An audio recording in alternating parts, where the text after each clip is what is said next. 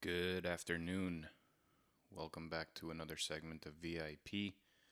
The date is Wednesday, August 26th, in this whack job of a year of 2020. Still trying to make sense of a lot of unrest and uncertainty in this country and around the world for that matter. We're going to start with some of the latest headlines taking place in Kenosha, Wisconsin.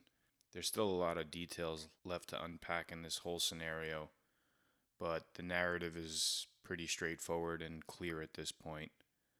A black man was gunned down by police officers, and that's basically the entire narrative we're getting. And it's reached a point where the actions and the reactions are just instantaneous and without without any attempt to identify the facts of the situation. Now, I don't know the facts of the situation, so I'm not judging on it, but I also know that people who are burning that town down and making a lot of noise about this are also misinformed about the actual facts.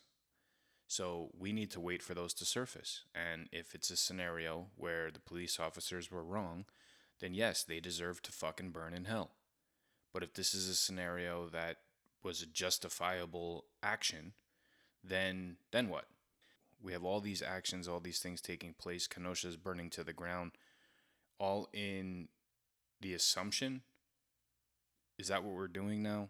We're reacting in such a violent manner to things before we identify what the facts of those things are. These aren't protests. These are fucking full blown riots, destruction. At, at some point, somebody, some entity, something needs to be held accountable for this. I don't know how that, that gets to that point without somebody needing to apologize for those words. Listen, I'll come out and say it right now.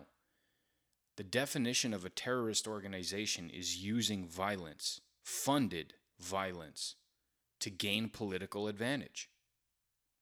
I'll just leave it at that. Anybody listening to this can interpret it however the hell they want to. But a terrorist organization is a funded act of violence to gain political power. And it's once again spilling into sports. The NBA throughout this bubble has been one political propaganda campaign. Again, I don't pay attention to it. I really can't. I, I, you know I love the game of basketball.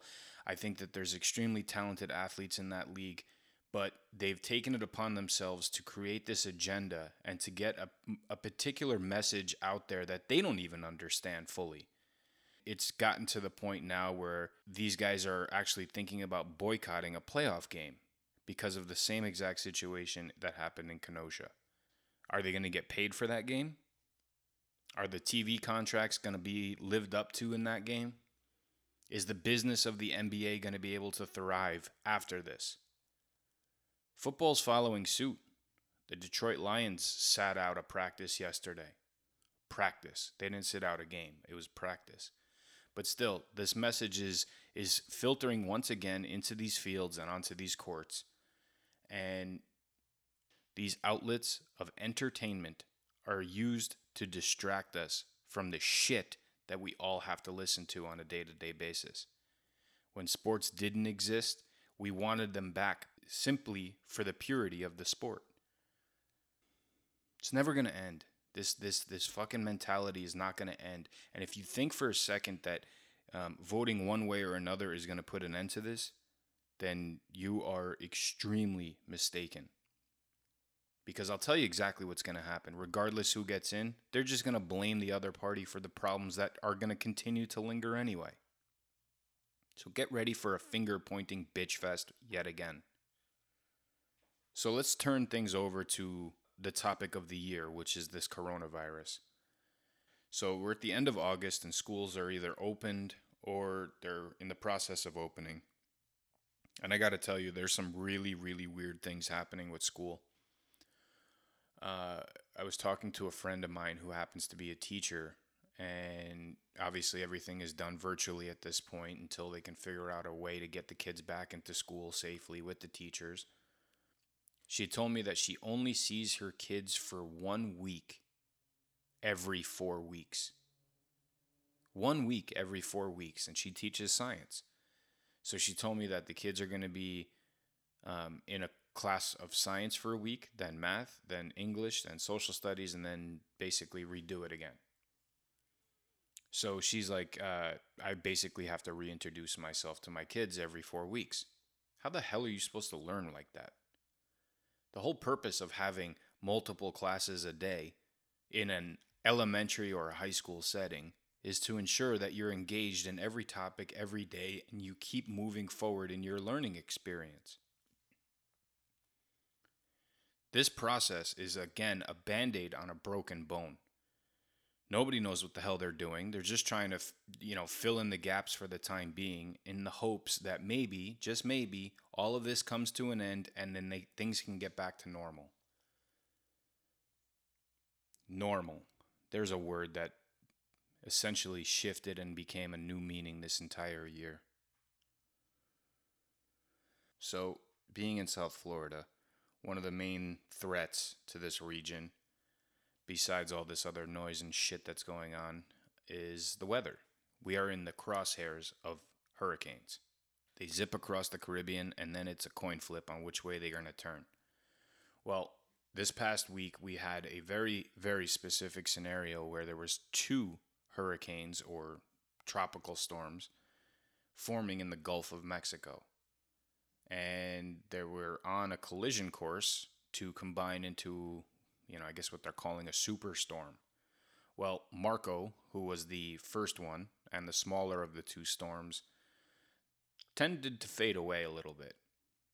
But Laura, Hurricane Laura, is at this point in the afternoon of Wednesday, the 26th, hours away from landfall in Louisiana and eastern Texas.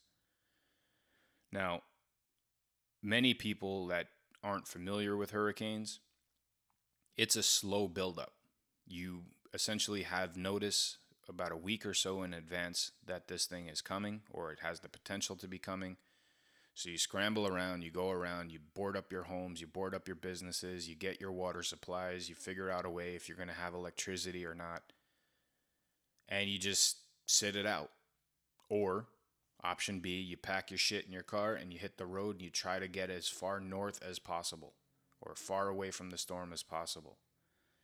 Now, when Irma hit Florida a few years ago, we opted to pack our shit, board up our homes, and hit the road. And we went to Atlanta, which from Miami is about a nine hour drive. It took us 23 and a half hours to get there. It was one of the most eye opening experiences I think I've ever experienced in my life. The problem isn't necessarily the storm or the chaos before, it's the destruction after. And with gas shortages and every, I mean, there's so many things that factor into it, but the truth is, there's electrical problems. People don't have power. Food is a problem. Gas is obviously a problem. Water, running water. All of these are, are, are lingering effects after the storm. When we returned from Georgia two or three days after the storm rolled through, it looked like a war zone. There was trees down everywhere. There was homes completely destroyed. It's not a fun experience. Katrina obviously has a scar all over New Orleans and Louisiana. I hope over the next few hours that people stay safe. They identify that this is not a Mickey Mouse storm. I think it's going to hit as a category three or four. So prepare yourselves, hunker down, and, and, and stay safe. The last topic I want to really go over on this segment, speaking of the coronavirus, are the lack of information on how to take care of yourself in the event that you do get it. How do you build up your immune system? How do you give yourself a fighting shot when you get it? It's almost not possible to sit here and avoid getting this for the rest of your life. This isn't going to go away. So, when you get exposed to this, how do you prepare your body to give yourself the best possible chance to get through it, to get through it quickly, and to get through it without any lingering ramifications? So, I figured I would share my daily dose of vitamin intakes on this segment because I think it's important. So, I'm basically taking six different vitamins on a day to day basis. I'm taking vitamin C, which anybody who's been sick knows the benefits of vitamin C and really how that's designed to boost your immune system. I'm taking vitamin D. 78% of this country is vitamin D deficient and what they're noticing is is that people who are in ICU and admitted to hospitals have a severe deficiency of vitamin D. It's not just as simple as going out and getting a suntan. You absorb vitamin D very specifically through digestion as well. Certain foods have it. Uh, it's always recommended to supplement it. It it really does give a boost to an immune system. I take vitamin B12 and B complex very simply for cognitive abilities. It's supposed to assist with that on a day-to-day basis and I do notice the effects of that. Turmeric. Turmeric is a very very very good uh, supplement for inflammation one of the things that they're recognizing with this COVID scenario is that, at least after the fact, are that some vital organs are experiencing blood clots and swelling. And turmeric, as an anti inflammatory, has the ability to assist with the anti inflammatory features of it and reduce the overall stress on the vital organs. I take omega 3 fish oils for cholesterol purposes, but it's, it's always good to have a fatty supplement and fish oil, you can't really get better than that. And the final thing that I just started taking is zinc. And the only comment I have about the zinc is make sure you take it with food because you might have a tendency to feel a little nauseous if you don't. And if you're supplementing anything else like a multivitamin or any other vitamins that contain copper, uh, the zinc and the copper will will counter each other and you won't be able to experience the same absorption. So basically, to conclude this little vitamin segment here, I just don't understand why anybody can't just come out and say these are important elements that you need to make sure that you have sufficient doses of.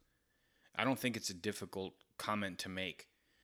You know, if if if you have the ability to shut down the economy, shut down businesses, shut down schools, shut down everything, you you should literally have the ability to tell people, "Hey, you know, maybe if you if you take this, and you make this as a part of your your day-to-day diet, it's going to reduce the risk in the event that you end up do getting it.